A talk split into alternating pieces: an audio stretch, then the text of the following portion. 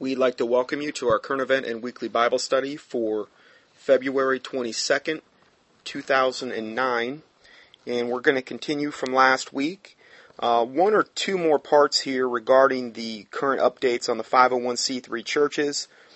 Uh, this is kind of an ongoing issue that that um, it's just not like you can do one teaching on it and it, the issue then goes away uh, because of the progression of how the 501c3 churches are going to be used more and more and more in the New World Order agenda. It's necessary to do updates in order to keep you on top of that issue and in order to further validate and prove all of the other studies we've done on this in the past because this is just confirming all of the other groundwork foundational studies we've done in the past.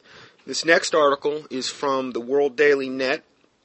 Um, this was of September 30th of last year, 2008, and it was entitled, uh, this is when Bush was still in office, uh, uh, Bush says the IRS should enforce pastors' ban on speech. Now, this is Bush, Mr. supposedly born again Christian, uh, which that's a joke, but he said the IRS should enforce the pastor's speech ban. And uh, this starts out by saying the Internal Revenue Service should be and is enforcing a law banning pastors from talking politics from their pulpits according to a spokesman for the White House. Now, when it says the Internal Revenue Service or the IRS should be and is enforcing a law banning pastors from talking politics in their pulpits, they're absolutely right. And I 100% agree with that statement.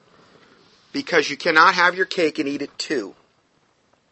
If the IRS created your 501c3 corporate institution or gave it the right to exist through the state, through the corporate structure, then they can tell you what to say and what not to say. Whether you want to admit that or not, they have that right. And that's the whole point of all these studies is showing you that, that, that it's hypocrisy for a church, a New Testament church, to take on this corporate status, say that Jesus Christ is our head, when the state and the IRS created your corporate entity, institution that you call a church. So if we go further, it says Deputy Press Secretary Tony Fratto told um, World Daily Net correspondent at the White House that he hasn't talked with the president about a campaign event uh, last Sunday at which ministers of the gospel addressed the moral issues at hand in the 2008 elections. Um, this correspondent asked, the AP, or the Associated Press, also reports that 33 pastors in 22 states made specific endorsements of political candidates in challenging the IRS Lyndon Johnson ruling about no political endorsement in churches. And we mentioned that last week.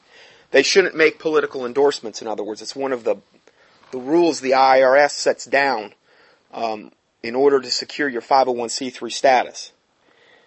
Uh, and then he goes on to say, My question is Does the president believe America's clergy should be not denied the freedom of speech to endorse political candidates? Fratto responded, now Fratto, again, is the de- de- deputy press secretary. He said, Those rules are set forth, set forth in IRS regulations, directed by statute. And the IRS is enforcing the law. I, and again, I totally agree with what they're saying. 100%. This article is, is, you have to understand the way this article is written, they're trying to say, no, no, this shouldn't be so. Sorry, you signed up for this. If you're a 501c3 institution, you signed up for this. This is what you, you freely entered into a contract. Now that contract is binding upon you, upon your church, upon the pastor, the deacons. So you have to play by their rules. So I, this article is written um, in in defense of they should have this free speech. I, I don't think they should because they're they're under that they're under their rule. Okay. So then it goes on to say, and the IRS is enforcing the law. The president, President Bush, believes that the IRS should enforce the law. But on specific questions of these clergymen, I haven't had that conversation with the president, the other clergymen they were referenced in the previous sentence. Uh, the campaign was launched by the Alliance Defense Fund to ta- challenge the 1954 amendment to the IRS code that barred nonprofit groups such as churches from participating in or interviewing any political or intervening in any political campaign on behalf of any political candidate. So they're not supposed to be endorsing or uh, political candidates in these types of things if they have like a pro-life stance and these they're, they're really not technically not supposed to be doing that. Just because the IRS hasn't strictly enforced this for a long, long time doesn't mean they shouldn't be doing it. You know, it's like they've had their hand in the cookie jar doing something they shouldn't be doing. They entered into that contract with them, and now all of a sudden they're getting caught with their hand in that cookie jar doing something they shouldn't be doing, and now they're crying, "Oh, well they they don't have a right to do this." Yes, they do. At the time the effort was announced, ADF senior legal counsel Eric Stanley said pastors have a right to speak about biblical values from the pulpit without fear of punishment. No one should be able to use the government to intimidate pastors into giving up their constitutional rights. My response, yes, they should. If you, the 501c3 churches, willingly entered into a contract with the IRS and the U.S. government that gave your church its right to exist, that is your head. So you have to obey your head. You have to obey your master. You should be at least. Either that or wherefore come out from among them and be separate, saith the Lord, and touch not the unclean thing, and I will receive you, and I will be a father unto you, and ye shall be my children. Okay? 2 Corinthians 6, 17 and 18. So, uh, that's what they should be doing, coming out from among them being separate. Don't touch the unclean thing. Do you, do you, do you can, can you imagine what this is, what this is doing to churches on a spiritual level? entering into this contract. Now that's an unseen level. But you know what? It's unseen, but I but it's obvious and easy enough to see the fruit. Look at the state of the modern 501c3 lukewarm typical. I'm not saying every single one, but the typical churches in America uh, that are that are under this this bondage. Look at the fruit. Look at the lukewarmness. Look, look at look at how they're not being salt and light. That they're not reproving the unfruitful works of darkness and having a fellowship with them, that they're actually part of it, that they've given heed to seducing spirits and doctrines of devils. They're speaking lies and hypocrisy, and it's as though they've had their conscience seared with a hot iron. Things that should bother them don't bother them. Now, I'm, you can you can say those verses about individual people, but corporately you can look at the, the lukewarmness of this uh, position in America, and I'm sure in a lot of other countries, and see that it applies corporately to the church. It's a spirit, spirits. I mean, when you take this status and you yoke yourself up with the devil, well, there's going to be spirits that come in and influence your thinking pattern in these churches. That's why I can't in good conscience tell anyone to go to these churches. I get the, the most frequent question I get asked is, where can I go to church? You know, that's the one question I really can't answer. Pastor Sam Adams Church in, in uh, Bellevue, Florida. Pastor Ed Watson's in North Carolina. Dr. D.A. Waite up in New Jersey. I'm not saying those are the only ones. Okay. Um, and, you know, if, if, uh, I really, what I'd like to do is have a, maybe some type of network for churches that are, you know, good churches but I don't have that. And I'm only one person. I'm trying to do every single thing in this ministry with the Lord's help. Okay, I'm not going to take credit for any of it, but um, it's it's a between YouTube now and and sermon audio, we're probably looking at I don't know 60, 70,000 downloads a month now. Yeah, 60 or 70,000 downloads a month at least, most likely. That's not including the Google videos I have up on, um, or the videos I have up on YouTube. Now, I'm not bragging. I'm, I'm just saying the Lord's blessed this, but I'm only one person. There's a lot of things that would be nice, but um, I just don't have the time to pursue every single one of them because my time's so limited now. You can imagine the amount of emails that I'm getting that, that the ministry's generating. So this is much more than a full-time job at this point. And, and I praise the Lord. The Bible says, to whom much is given, much is required. But, um, uh, it would be nice to have a, some type of uh, network I could refer to. My biggest caution on that would be somebody coming in and wanting to infiltrate that. You know, some, uh, getting bad advice about a church that I've never been to, I've never seen, I have no relation So see, this is why I've been reluctant to um, recommend churches that I don't even know who the pastor is. You know, because then if I make that recommendation and it turns out to be, you know, a wolf in sheep's clothing, then it's it's a bad recommendation on my part. I don't want to be a part of that. So, um, yes, it would be nice, and, and, it's the most frequent question I get asked, and I feel bad because I I, I just don't really know what to tell people if if it's a um, uh, if it's a man that feels the conviction, you know, a lot of times he can start his own Bible study. This is how this little study got started. I've been in the Pentecostal church. I've been in Independent Fundamental King James Only Baptist Church. Uh, kind of run the gamut there and ended up here uh, because none of them were were um, really non 501c3 New Testament churches. None of them were. Uh, some of them claimed to be, but they weren't. And um, was the best thing I've ever done. It's, it's like a freedom when you come out of that particular um, system that you'll feel. Uh, and so anyway, I just wanted to throw that in. So continuing with this article, it says the government can't demand that a church give up its right to a tax exempt status simply because the pastor exercises his First Amendment rights in the pulpit. Okay, so let me read that again. The government can't demand that a church give up its right to a tax exempt status. Like, like that's something they should be arguing for in the first place. You can't take away our tax exempt status. Jesus said so. Remember that verse in the Bible where it said, you know, thou shalt have thy tax exempt status. Thou shalt yoke thyself up with thy government. Remember those? Uh, well, you don't because they're not in there. oh boy. So this is the ADF, this Alliance Defense Fund, legal counsel, Eric Stanley. He says the government can't demand that a church give up its tax exempt status simply because the pastor exercises his First Amendment rights in the pulpit. Do you see how twisted this is? Do you see how wrong the premise of the argument is to begin with? They're arguing for a right so that they can be tax exempt and that people can write it off on their IRS taxes. They can write off their tithes and offerings on there as a tax deductible gift. That's a real great motivation to give to God. Yes. Of course, the Bible does say, let not your right hand know what your left hand is doing. You know, and if you, if you, if you give to be seen among all men, then verily you hath your reward. But um, you know, that's what that's what they're saying.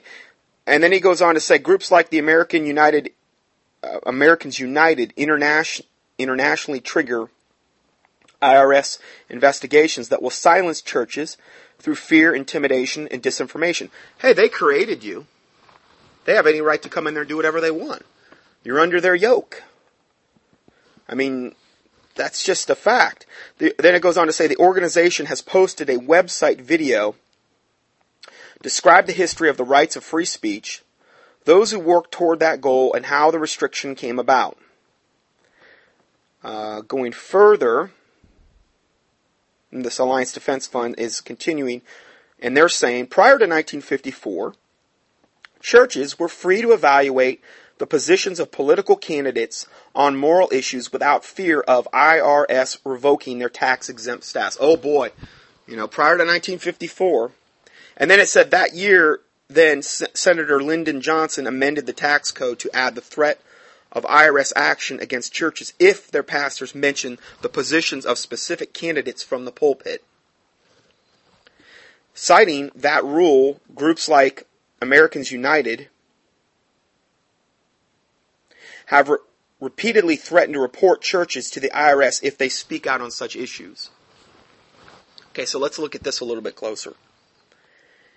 So, prior to 1954, uh, you could actually talk against or, or speak out against uh, or inform people about political candidates. Then Lyndon Johnson, um, Senator, amended the tax code and basically so that um, you couldn't say you couldn't re- cite a report on specific positions on candidates from the pulpit. Okay, so in other words, they're trying to silence the church. If you yoke yourself up with the devil, initially that yoke, he will make that yoke very light on you if he's trying to suck you in, most likely. The devil's good at what he does. He's not going to come in and, and throw, you know, 4,000 pounds of chains on you right away, unless he can get away with it. Well, he's going to make it look appealing. You can write up your taxes. We're not going to really tell you what to do. Well, then, 1954, this happens. Now, in other words, the devil is always going to require more and more and more and more of you as time goes by. This is just further evidence of that. So since 1954, um, this has been this way. And then it goes on to say, citing the rule, groups like Americans United have repeatedly threatened to report churches to the IRS if they speak out on such issues. Now, guaranteed that the lesbians and the gays are all poised to do this as well. They're infiltrating the churches. They're coming in and taking notes. Oh, that pastor said this. Taking notes. Taking notes. Reporting back. Do you understand that, I mean, they could probably take down most churches right now if they wanted to. And they have every right to. They have every right to. Going further, it says the intimidation of churches by leftist groups, including the IRS, has grown to a point that the ADF has no choice but to respond. You know how they should be responding? They should be responding like Pastor Greg Dixon and Barbara Catay and Pastor Slattery and myself and, and other people out there who are saying, and, and the, what really matters most is the Word of God. Be ye not unequally yoked together with unbelievers. That's how they should be responding. Not to be taking all these licensings and corporate statuses and all these things in order to say you're a church. How, I mean, do you think that that's a church in the Lord Jesus Christ's eyes? Something that has its head that, that's the government, created head? The ungodly government that's just getting more ungodly by the day? That's what they should be responding to. Get, get out of this system. In fact, they should be telling them they have every right to say this to you because you entered into contract with them. Get out.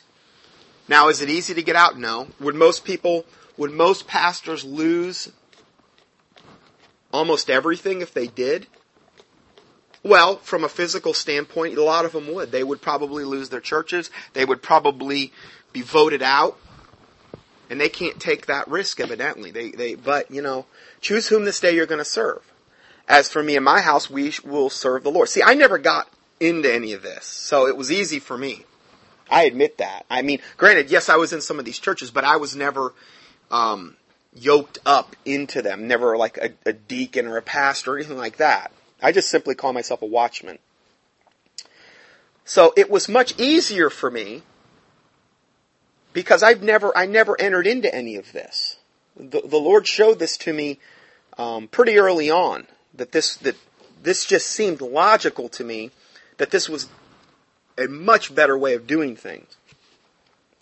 Uh, if you're already entrenched into this system, the longer you're entrenched, the more demonic bondage you're creating on yourself. There's a spiritual thing that's happening here to these to these people, and it's blinding them to the truth.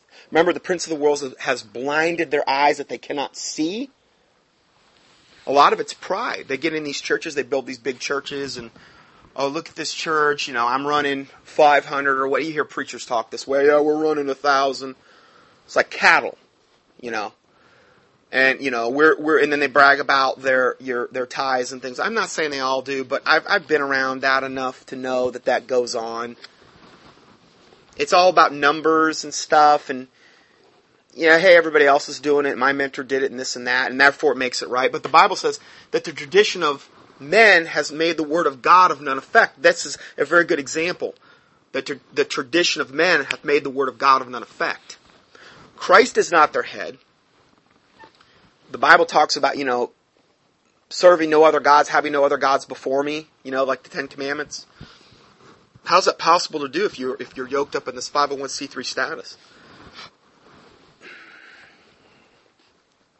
Anyway, So if we go further, it's um, let me just read this last sentence. The intimidation of churches by leftist groups using the IRS has grown to a point that the ADF has no choice to respond. So what you've got here are these leftist groups like the gays and the lesbians and this this group they mentioned, Americans United, and they're going to the IRS, who is one of the most satanic organizations on the planet, and they're basically crying, "Oh, look at what they're doing! They're violating their." They know better than than a lot of the people going to the church what they can and what they should and should not be saying. So then it says the number of threats being reported to the ADF is growing because of the aggressive campaign to unlawfully silence the church. My response wait a second. It's not unlawful if the 501c3 churches are willingly violating their contract with the IRS. It's not un- unlawful. So see, they're writing this from a certain standpoint, World Daily Net, that I totally disagree with. It's a good article to point out some things, but I totally disagree with the premise, the, the, the, the premise on which they're, they're coming at this from. The, the IRS is more in the right than these corporate churches. They're more in the right. They have every right. In fact, it's almost as though they've been long suffering toward these 501c3 corporate entities that they gave the right to exist to. They've been pretty long suffering. This has been, they've been violating these rules for, for decades, decades. Most churches have been. They've been, they've been getting on, you know, political candidates and things of this nature. They've been saying a lot of things they shouldn't be saying. The IRS has been long suffering toward them. If it creates you, they can create the rules. They create the rule book. Okay, so let's go further. This is a article entitled by Greg Dixon, Dr. Greg Dixon, who really paid the ultimate price because he got his church taken away from him, the largest independent fundamental Baptist church, and ultimately bulldozed to the ground. Now I understand his son, they, they restarted the church uh, in another part of town, in and um, but the original church was bulldozed to the ground because of the stance he took regarding this issue. He even wrote a little booklet on it uh, entitled "They Tore the Old Lighthouse Down," and you can get that at um, unra- unregisteredbaptistfellowship.com. Now, I don't really. He's the one that's taking the stance. I don't view this denominationally. I just view this as a right and wrong issue. Okay. So if you want to know more about this, though, unregistered, unregisteredbaptistfellowship.com is a good place to get some good resources. Pastor Slattery um, very good place to to um, uh, if you want to know more about this issue. Because I'm oversimplifying things because this isn't easy to get out of if you're in this. This is not easy. This isn't just something you make up your mind one day and the next day you're out of the system. Once you're in the system, they don't want to let you go.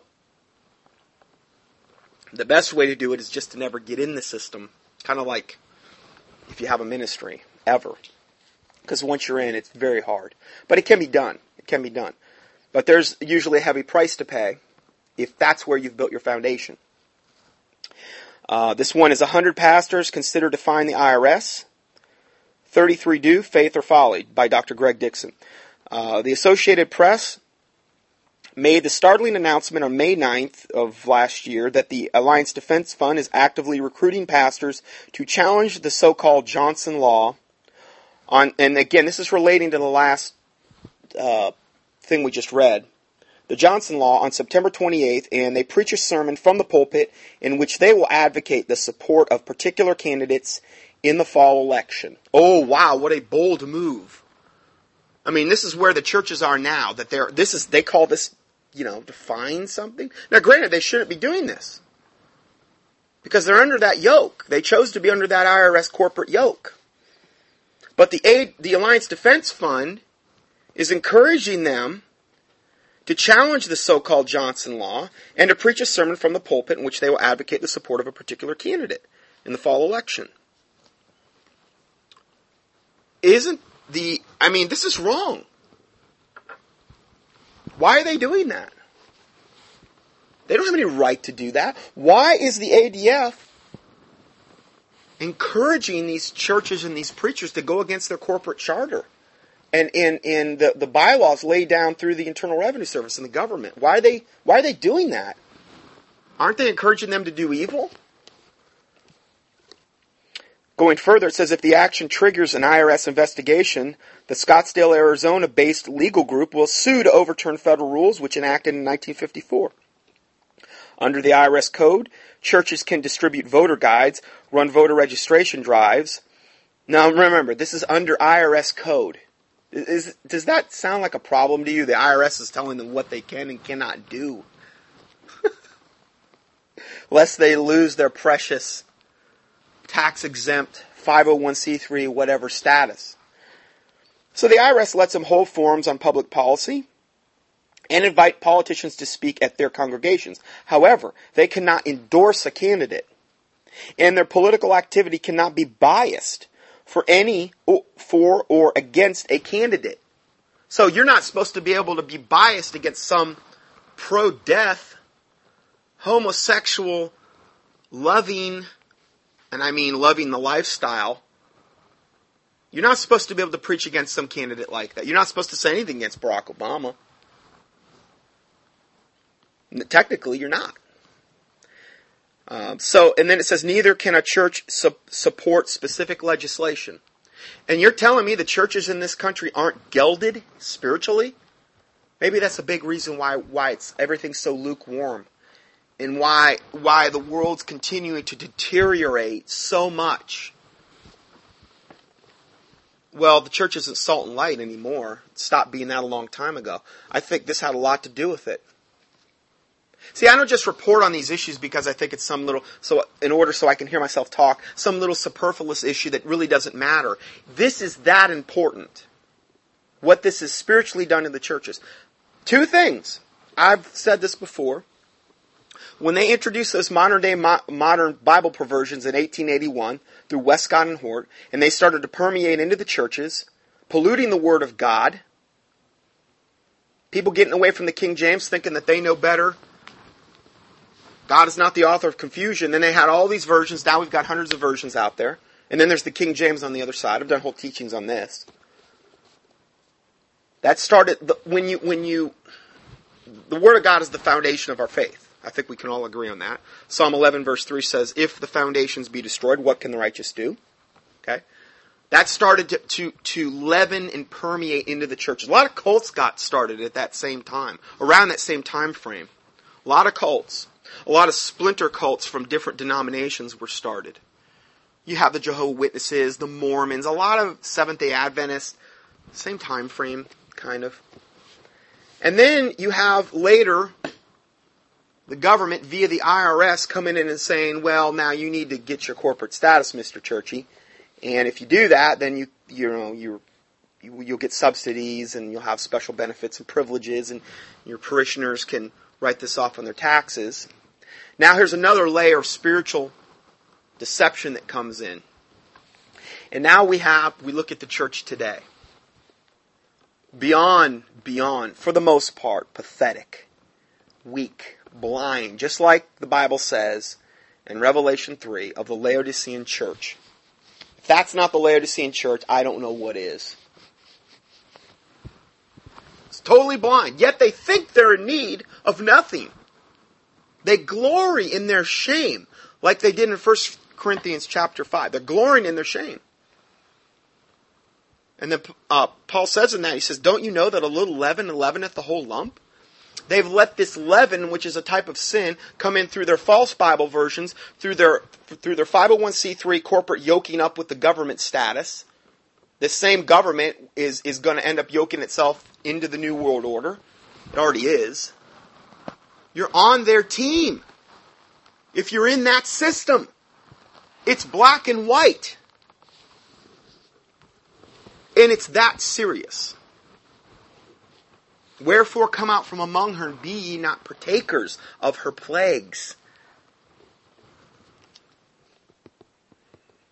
So, I, I just believe it's that important. I believe these two issues are that important.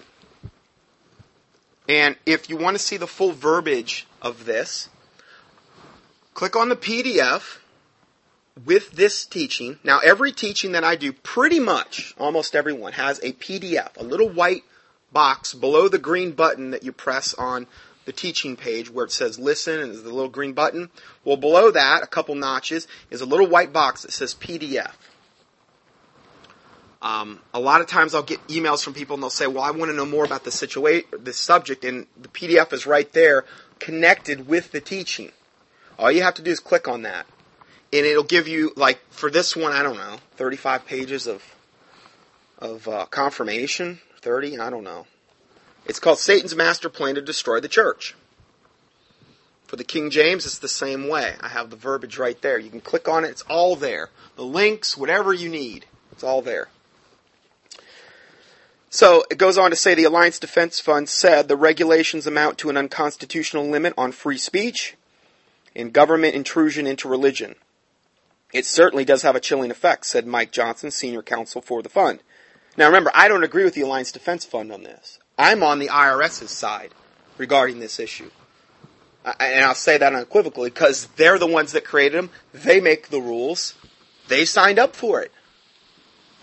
Do I think the IRS is, is one of the most evil organizations that's ever been spawned? Yes, absolutely. Doesn't mean I like them. But I agree with them because if you create something, you can set up the rule. The rules. So then it goes on to say Johnson said about 100 pastors had expressed interest in participating, but only 33 did. So only 33 came forward and said, well, we're going to actually preach this, we're going to boldly preach this sermon endorsing a political candidate on September 28th. He revealed that the IRS has stepped up monitoring of nonprofit political activity during the 2008 election. They're monitoring. Remember, Big Brother. Big Brother.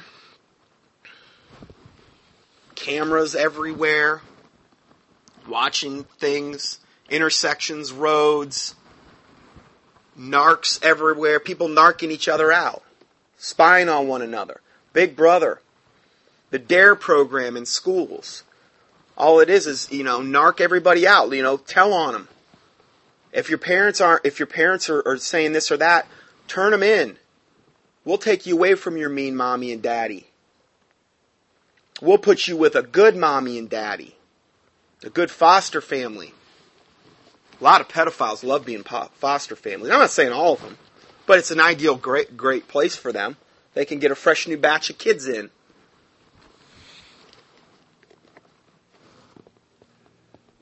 That's what this society is building to.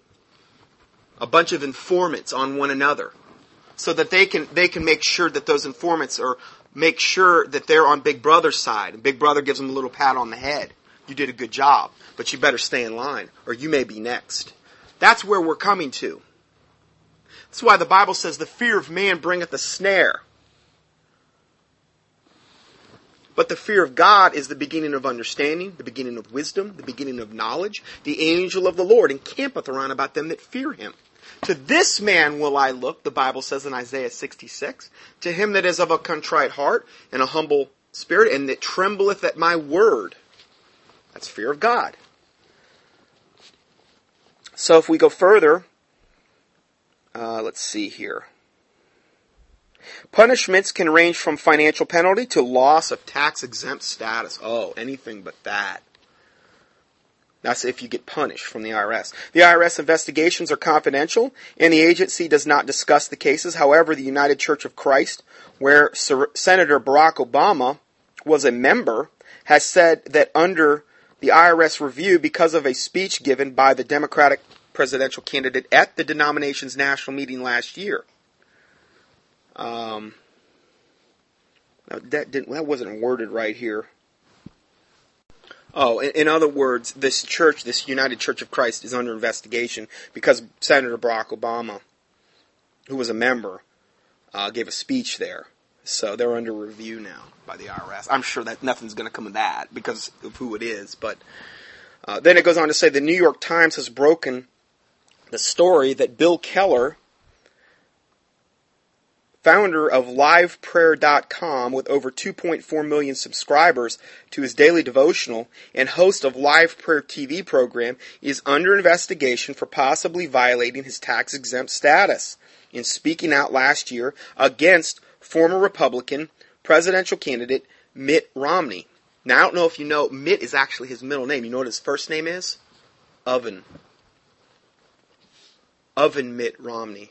Sorry, little little humor, little humor to lighten things up on this heavy subject. Always, I don't know. I think stuff like that, just goofy stuff. I don't know.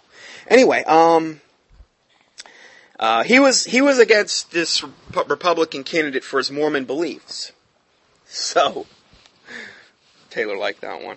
So anyway, Keller, who was the um, first Christian leader to speak out nationally against Romney's belief, coined the phrase, a vote for Romney is a vote for Satan. Well, couldn't you say that about Obama too? I mean, I appreciate his stance. And, um, he probably doesn't like oven mitts. And, and that might have been another reason that he spoke out boldly against it. just kidding. Sorry. A little clean humor there. Um, so if we go further, Americans United for Separation of Church and State, an, ad, an advocacy group, advocacy group, sorry, I'm having a hard time with my verbiage here, in Washington monitors church political activity and consistently files complaints with the IRS. This is a group just designed to do this. And they have every right to. Regardless of what you may think, if, if you're part of the system, you may think, well, this isn't right. Well, yes, it is right. They have every right to do it. They said Friday that they will notify the agency of any pastor who participates in the ADF campaign. They're good little Nazis. They're good little brown shirts. They're of their father the devil and of his works they will do. And they have every right to do it. The Lord is permitting this to happen so that the 501c3 corporate churches are ever increasingly exposed and pigeonholed and hemmed in. He's permitting Satan to do this so that they are put into a corner so that they're going to finally get put into a position where they're going to have to choose whom this, and they've already chosen whom they're going to serve. I, I hate to say it. Now I understand, I'm not saying every pastor that's 501c3 is some, you know, satanic and this and that. A, a lot of them are, are truly unaware of this information. I understand that. But it's not going to change the fact that it's going, they're going to be increasingly more and more put in a position where they're going to have to ultimately choose. Where it's going to finally become obvious to them. What have I done? The ramifications of these, you know, of their actions. Well, it's not fair because I took the church over. It was like this when I got here. I'm sorry. You know, I'm sorry. But you've had a long time to figure this out. The average preacher has. That's between them and the Lord. Does this mean I think I'm walking around in sinless perfection and I'm just perfect? No. I'm not saying that whatsoever. Okay? I, have said this before. If I got what I deserved, I'd get death and hell apart from the Lord Jesus Christ. I'm doing this because I've, although I was never a pastor or a deacon in any of these situations, I've been in these churches before. It's so clear, so crystal clear what's going on, and I want to help them see as the Bible says, you know, as you would do unto others, you know, as you would have them do unto you, do them unto others. The golden rule. Do unto others as you would have done unto yourself. Okay? Very biblical. Well, if, if you were deceived about something and these types of things, wouldn't you want to help somebody get undeceived? Well, that's all, well, that's what we're doing here. Sometimes you have to provoke people in order to do that. So, in 1934, an important change was made by establishing an additional qualification for tax exempt status and contributions to nonprofit organizations. This change made, quote, the deduction for contributions to an organization a substantial part of whose activities is participation in partisan politics or in carrying on propaganda or otherwise attempting to influence legislation. So this is, these are things you shouldn't be doing. Okay, according to uh, Internal Revenue Code um, uh, in 1934. shouldn't be participating in partisan politics, carrying on propaganda, or otherwise attempting to influence in, in legislation. In other words, you're not, you cannot be salt and light. You are spiritually gelded, and you better stay that way. And you better watch what you say, because we have informant, informants everywhere, and we're monitoring you, and we have every right to, and they do. So its proponents in Congress said that it would close loopholes that would raise another 258 million in revenue in otherwise avoided taxes. On April 2, 1934, Senator, Senator Harrison of Mississippi gave this additional condition. Now, this was in 1934. The senator said, quote, I may say to the Senate that the attention of the Senate committee was called to the fact that there are certain organizations which are receiving contributions in order to influence legislation and carry on propaganda, the committee thought there ought to be an amendment that would stop that. This started back then, 1934. In 1954, another significant change was implemented by Congress, which originated on the Senate floor rather than from the Finance Committee. On July 2nd, then Senator Lyndon B. Johnson offered an amendment to, secret, uh, to um, the 501c3 section of the IRS code. Uh, LBJ believed, Lyndon B. Johnson, when I say LBJ, LBJ believed a private tax exempt foundation was indirectly contributing to the campaign of one of his political, compo- political opponents. His amendment added the words, and which does not participate in or intervene in, including the publishing or distributing of statements, any political campaign on behalf of any candidate for public office. So, in other words, the point here is they're trying to get it more and more and more restrictive. What these 501c3 churches can and cannot do. In 1987, the parenthetical phrase, uh, quote, or in opposition to, end of quote, was inserted after on behalf of. The effect is clear. The new prohibition against campaigning is stricter than the old one against influencing legislation. The, la- the latter prohibits any amount of influence in the political arena. So again, if you give the devil an inch, he's going to take a mile. That's the point here. He's been taking it more and more and more incrementally. The longer you stay yoked up with the devil, the harder it's going to get for you. And the heavier that yoke is going to be. But it'll be super light at the beginning and really heavy at the end. And ultimately, you know, I mean, if you if you carry that logical conclusion, if if uh, for an individual, the ultimate yoke of the devil is hell in the lake of fire.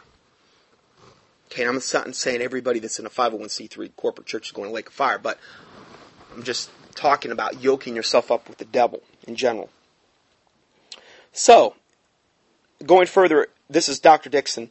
Um, this is his whole article. It says, It grieves us that the Alliance Defense Fund is challenging the IRS on this issue. Now, this is exactly what I just said. I agree with, with Dr. Dixon in this wholeheartedly. Because he says it grieves us that this Alliance Defense Fund is challenging the IRS on this issue. Because we believe them to be on the wrong track biblically and constitutionally.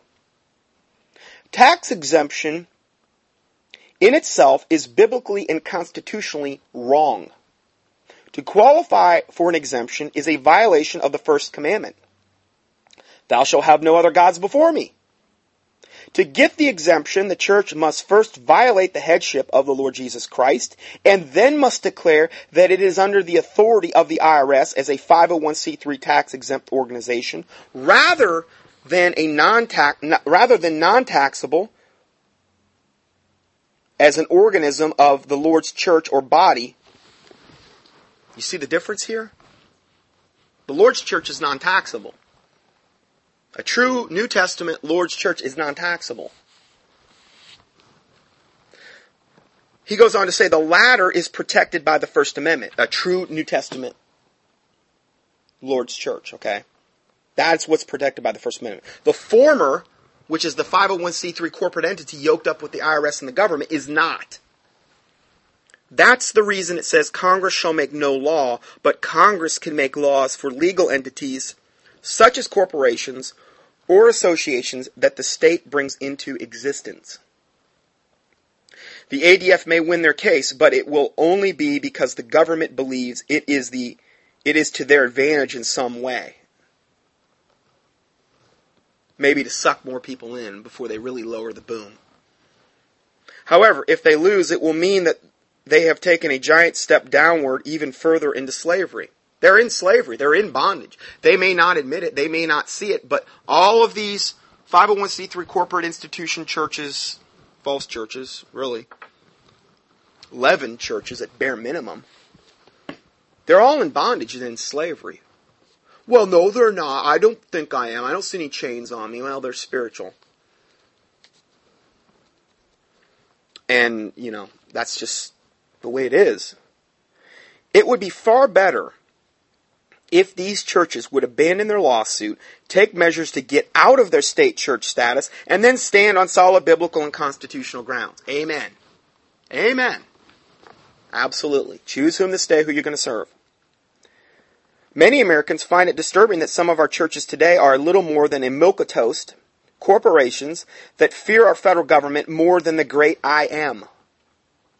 Aren't you saying when you take this status that I fear the government more than I fear God? I mean, if you really fear God, why would you ever take this status on in the first place? It's totally unbiblical, as we've amply proven. Moreover, it can be said that some preachers have the appearance of cringing politically correct cowards, uh, they have the appearance of cringing politically correct cowards, rather than committed godly men of fortitude with backbone, such as those that we read in the Bible. Matthew 3 7. But when he saw many of the Pharisees and Sadducees come to his baptism, he, John the Baptist, said to them, O ye generation of vipers, who hath warned you to flee from the wrath to come? Was John the Baptist marking them which caused division and offenses contrary to the doctrine which you have learned in avoiding them? Yeah, he was. He was marking them. Jesus Christ did the same thing. Serpents and vipers said that. The reader should take note from the above IRS regulations concerning churches and other nonprofit organizations that there are strict limits on political activity and the endorsing of candidates for the very lucrative tax exempt status and tax deductible gift. There is no excuse at this late date for a preacher and church elders not to know the ground rules. There's no excuse. There's none. I don't care if you went to cemetery, I mean seminary, and got brainwashed, and you're doing it the way your daddy did it, or the way your preacher did it. I, there's no excuse. I'm sorry. I didn't have any of that advantage. I grew up in a totally ungodly household, new age, you name it. I didn't get saved till I was 24. And God showed, showed this to me amply. Not, it wasn't the first thing I found out. I'm not better than them. I'm not saying I'm better than any of these preachers. Why can't they figure this out? They're spiritually been blinded. And a lot of the reason, not saying everybody, but a lot of it is because they're hirelings. And a hireling is somebody doing it for the money. That's, they're doing it for the hire. What, is, what does Jesus say about that? The true shepherd loves the sheep and will lay down his life for the sheep. If the Lord permits me to live, I'll live. But I could easily die for this information that I'm putting out. Easily. I could take a bullet for any of, of, these sermons on any teachings on any given week. Now, I'm not saying that to elevate myself. I'm being factual. In the day and times we're moving into, you're just going to have to get to a point where you're going to choose whom this day you're going to serve.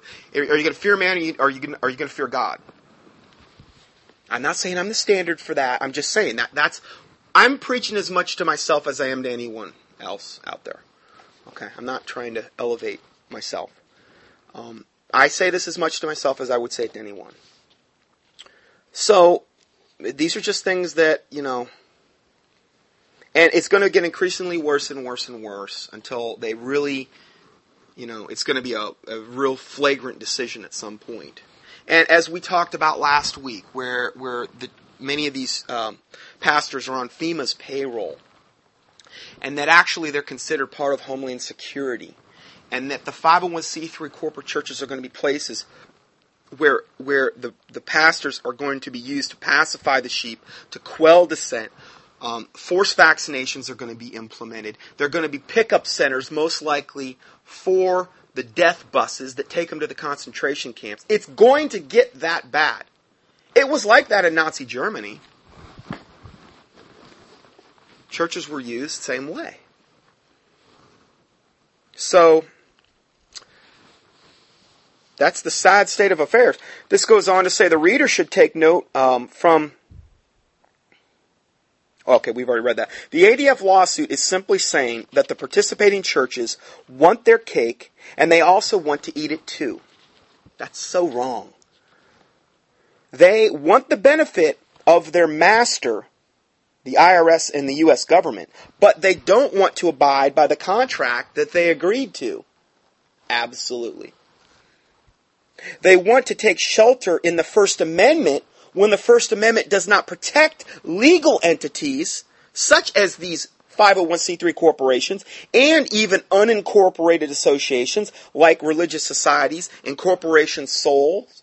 Because a lot of people say, well, I'm a corporation soul, so I'm exempt from all this. No, you're not. Not according to the IRS code. I've read it. Unincorporated associations, a lot of these are, are not protected either. They're still playing in that, on that same playing field together. So don't think that just makes everything perfect, because it doesn't. You need to really check into that. And then that gets into the more of the legal matters, which is where people like Barbara Catay and Pastor Slattery, I think, have a better grasp, much better grasp than myself on those, the legal ins and outs of all that. Now, if the ADF wins their case, they've got their way for now, but if they lose, the chains of slavery are going to be tighter than ever. For those preachers pastoring IRS controlled 501c3 churches who keep saying that the IRS isn't telling them what to preach, read your marching orders right from your IRS Bible. And then look your congregation in the face next Sunday and the Lord in your face at the judgment seat of Christ and say that with a straight face. IRS publication 1828, page 7. I'm going to read it to you. Individual activity by religious leaders. This is from the IRS. This is the, the books that they should, this is the code they should be abiding by. Uh, for their organizations to remain tax exempt under IRS Section 501c3, religious leaders cannot make partisan comments in official organization publications or at official church functions religious leaders cannot make partisan comments. Can't do it. You're not supposed to be saying anything against Barack Obama or anything for a pro-life candidate. Uh, then it goes on to say, to avoid potential attribution of their comments outside the church functions and publications, and this, this is from the IRS code, I'm reading to you directly from the IRS code. Religious leaders who speak or write in their individual capacity are encouraged to clearly indicate that their comments are personal and not intended to represent the views of the organization, which is the 501c3 corporate entity that they're under. Uh, then he, Dr. Dixon goes on to say, this has to be a modern day example of what Paul was talking about when he said, having a form of godliness, but denying the power thereof, from such turn away according to 2 Timothy 3 5. Are not the churches of America in grave danger from the Lord Jesus Christ himself if they do not heed his warning to repent? Or else I will come unto thee quickly and fight against them with the sword of my mouth. Revelation 2 15 and 16. Is he going to remove their candlestick? Did they ever even have a candlestick? I don't I mean, I don't see how they could have even had one if they were into this thing to, to begin with. I, I really believe it's that serious. Look at the fruit. Look at the look at the modern day fruit of the modern day church. They're really being salt and light. Yeah. They haven't given heed to seducing spirits and doctrines of devils. Oh no, they haven't spoken lies and hypocrisy. No, they haven't had their conscience seared with a hot iron. I mean, why doesn't any of this bother them? Could it be that their conscience has been seared with a hot iron? Why hasn't God chastened them collectively? Hmm, that's kind of scary. The Bible says, you know, if you're his kid, whom the Lord loveth, he also chasteneth. And if, and I understand this is talking about an individual, but wouldn't it be talking about if the church itself too was out of line with God? Couldn't that biblically be applied in some way, shape, or form? I mean, I think that's pretty reasonable. Whom the Lord loveth, he also chasteneth, like God giving you a spanking discipline. And if you be without chastisement, then you're bastards, which is an illegitimate son. So if you're not getting chastened, then you're a bastard. It's a sign and a mark of salvation. I mean, if you're living like the devil and you call yourself a born again Christian, and there's no repercussion from God whatsoever, oh yeah, and then you have no conscience of sin, how does the Holy Spirit live inside you then? I just don't get that. You know? I just, that doesn't make a whole lot of sense. But they're glorying in their shame. These churches. They have no conviction of sin. There's no chastisement, at least yet. Now, the Bible does say judgment must begin at the house of the Lord. Well, we'll see. I'm not saying that everybody going to all these churches, they're all unsaved, they're all going to hell. I'm not saying that, okay? I'm just saying they're in a very dangerous position. Very dangerous, as far as I can see scripturally. So, for those preachers who say that they are only responsible to preach the gospel of salvation, they simply have no clue as to the biblical definition of the gospel. The gospel means good news, and the good news not only means sacrificial death, burial, and glorious resurrection of our blessed Lord and Savior Jesus Christ, but it also includes the whole body of truth as revealed in both the New and the Old Testaments. Remember, we can be destroyed for lack of knowledge. We're not supposed to be ignorant of Satan's devices, lest he get an advantage of us. 2 Corinthians 2.11. So we don't want to be ignorant of Satan's devices. We want to reprove the unfruitful works of darkness, to make manifest them, to shed light on them. Salt and light, that's what we're doing.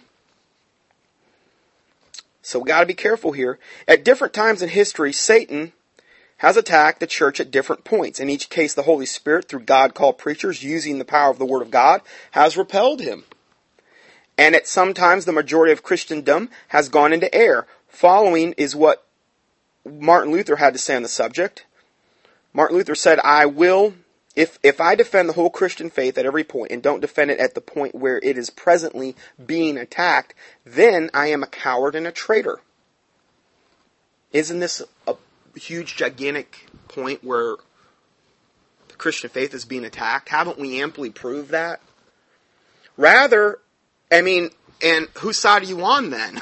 if you're in this thing and you're defending the 501c3 corporation, church, corporate church, you're defending that organization, whose side are you on? See, what I don't understand is there's a lot of really good preachers. You can hear some really good sermons. And they've been doing this a lot of years, a lot of years. What I don't understand is why they've never been shown this. If they're, if they're so hearing from God, on every point. Why haven't they got clued into this?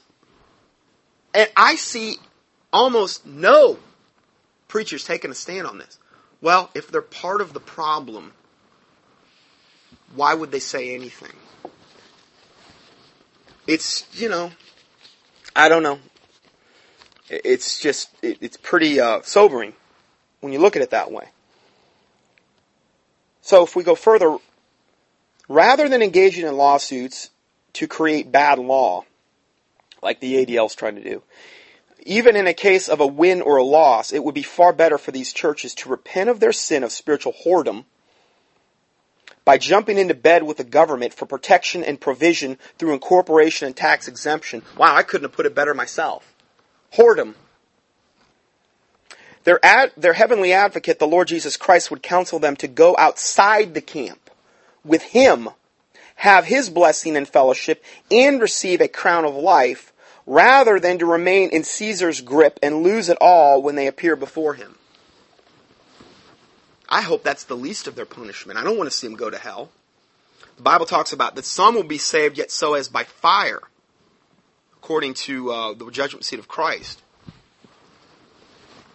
I don't really know what that means. I don't think any of us know fully what it means. I really don't want to find out. But beyond that, the judgment seat of Christ, then you have the great white throne judgment for unbelievers. And then that one, you could just go get cast in the lake of fire. So, if you would like to have information on how to organize or reorganize a church to be biblically correct and to take advantage of your First Amendment guarantees, contact the Biblical Law Center at, um, it's just one word, Dr. Greg Dixon, D-R, G-R-E-G, D-I-X-O-N, at earthlink, E-A-R-T-H-L-I-N-K dot net.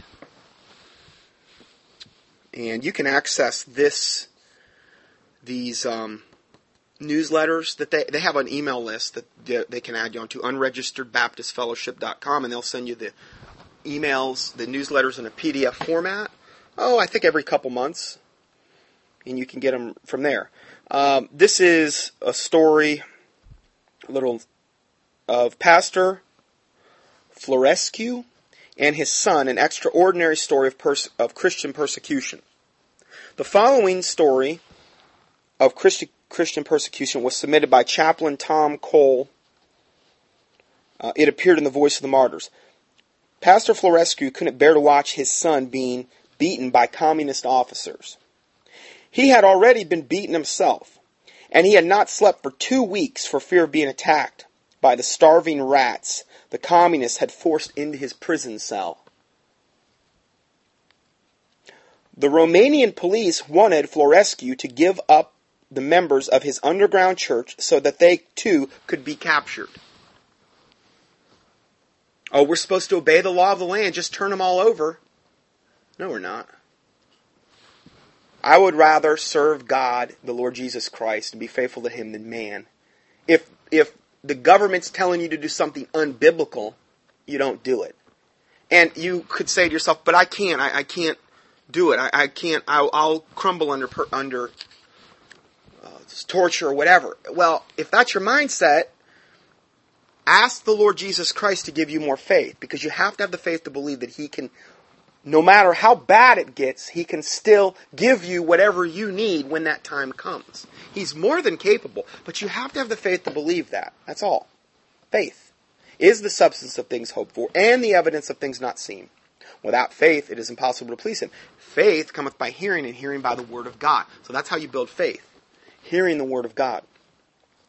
So, going further, seeing that the beatings and torture weren't working, the communists brought in Florescu's son, Alexander, only 14 years old, and began to beat the boy in front of his dad. While Florescu watched, oh man, this is, this is terrible. They hammered his body, his son's body unmercifully, telling the pastor that they would beat his son to death unless he told them the locations of the other believers. Man, that is sad. Finally, half mad, meaning half crazy, Florescu screamed for them to stop. And then he said to his son, Alexander, I must say what they want. He called out to his son, I can't bear your beatings any more.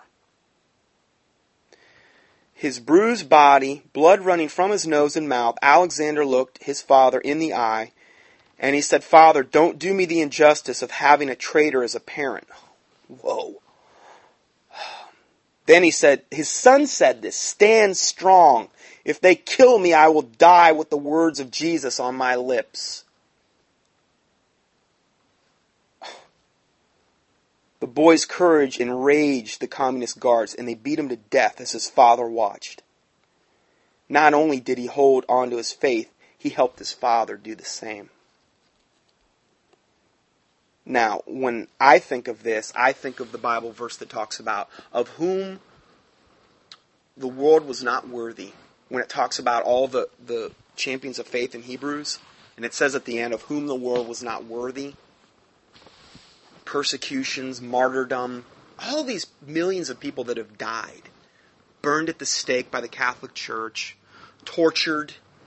This is one more example of whom the world was not worthy.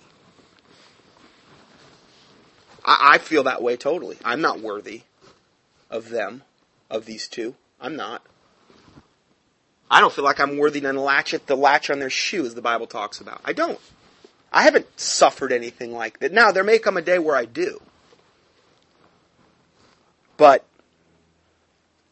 I mean, do you think the 501c3 corporate churches would act this way?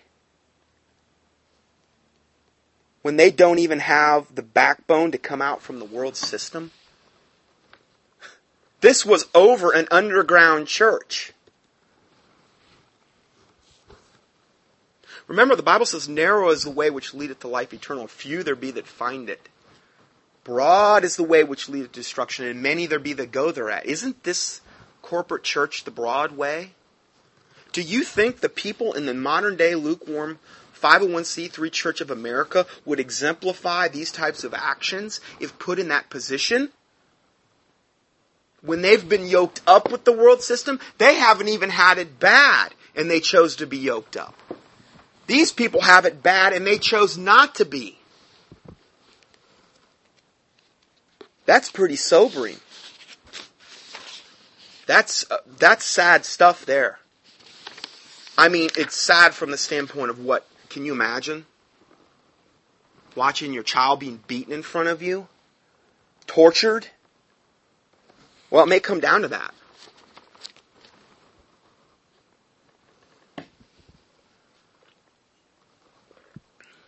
But the Lord Jesus Christ is perfectly capable. Remember, you know, as soon as that boy died, he went to heaven. That was the door. The door. Life eternal. He endured to the end. They that endure to the end, the same shall be saved. Well, oh, now we're saved by works? No, I didn't say that. Enduring to the end is evidence of the faith the Bible talks about showing you their faith by your works, okay, but it's not works before faith, and I've got into this in several other teachings. Okay, it's just evidence. Going further, uh, this is the second article in this newsletter. President Bush seizes faith-based churches. Again by Dr. Dixon. The old cliche, come shekels, come shackles. Get it? Come shekels, money. Come shackles, chains. This old cliche has never been more apparent than when board uh, president George Bush gave the executive order 13397 on March 7, 2006, which literally turns the churches that have taken a faith-based funds over to the clutches of the Department of Homeland Security. Following is the order in its entirety with a brief comment at the end by Nancy Levant, a renowned writer for the constitutional governance and American culture. In a subsequent article, we will further analyze this order and its consequences. Looking at the amount of material I have left, I'm going to stop here and we're going to go to the next part, which will be the last and final part, and uh, we'll go from there. God bless you.